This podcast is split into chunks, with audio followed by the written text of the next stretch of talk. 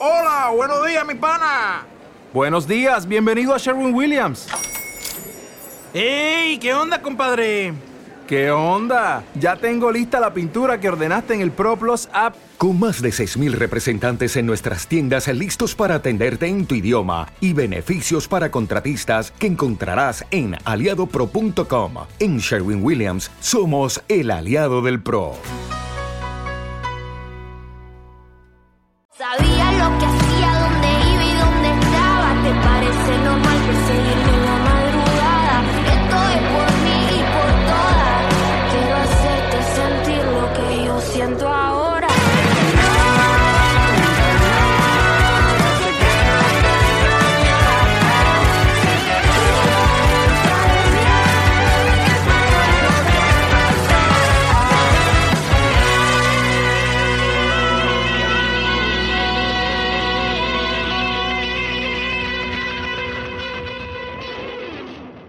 Segunda parte del programa de videojuegos que no deberían existir.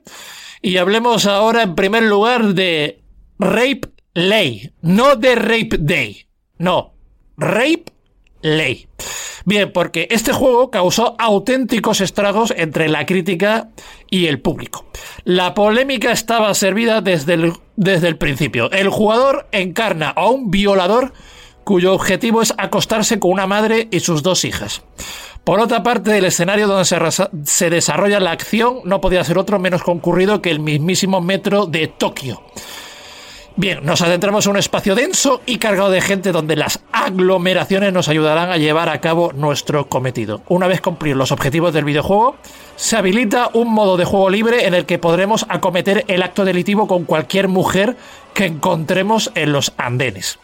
Bien, os voy a, narrar un, relato curioso. Y es que en Estados Unidos, hablando de este juego, en Estados Unidos, desde las altas esferas de la política hasta los periódicos provincianos hablaron de ello, de este juego.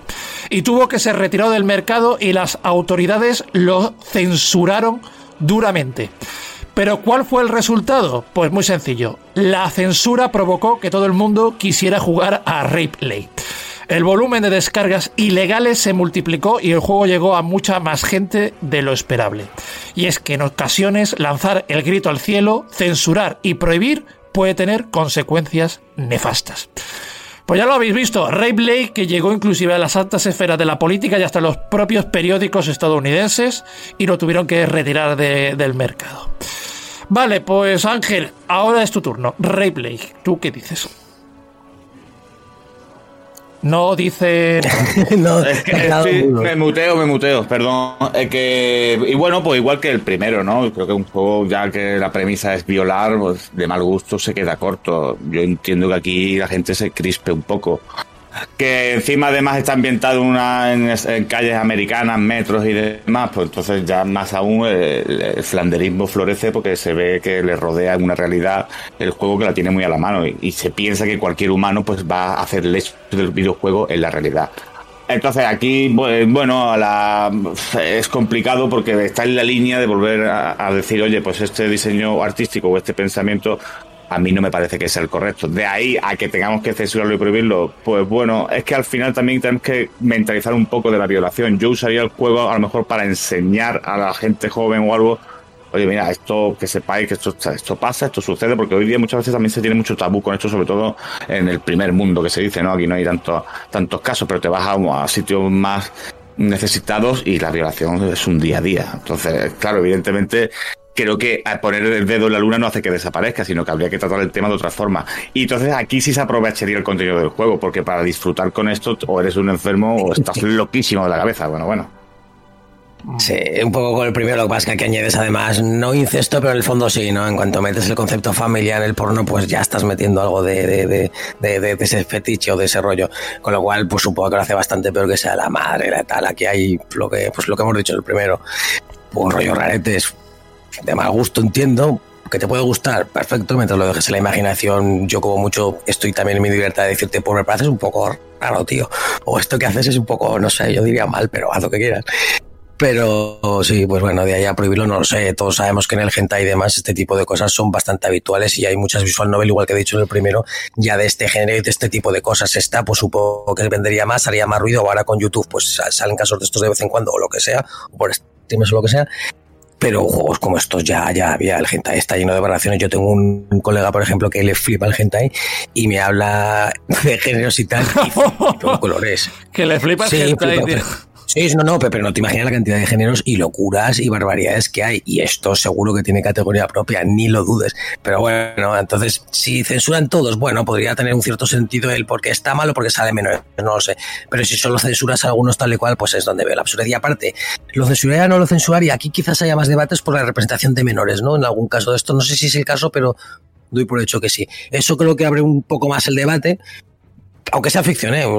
Digo, no, tampoco tengo muy, muy clara la opinión, pero prohibirlo, prohibirlo, pues tampoco. Adviértelo, advierte que si te gusta esto es un monstruo No, y ya está. o como he dicho yo, darle la vuelta a la tortilla, coño. En vez de prohibirlo y meterlo en un almacén ahí que no lo vea la luz nunca más nadie, decir, oye, no, vamos a hacer un uso práctico de esto y vamos a ponerle a los adolescentes de 12 a 15 años, por decirte, no, no lo sé. Yo creo que muchas veces hay formas de darle la vuelta a la situación y aprovechar ya el, el producto. O sea que si ¿no? te gusta esto eres un monstruo, ¿no, Guillermo? Claro. No es que seas un monstruo, a ver, es que depende. Es que no, porque, a ver, es, un es un debate muy, es un debate muy complicado. Porque Hostia, un poco sí, ¿por qué? Pero es... es No, Uf. porque tendría. No, a ver, depende. Depende cómo lo. pero, eh, A, a priori sí, pero claro. ¿Te está gustando este episodio? Hazte fan desde el botón Apoyar del podcast de Nivos.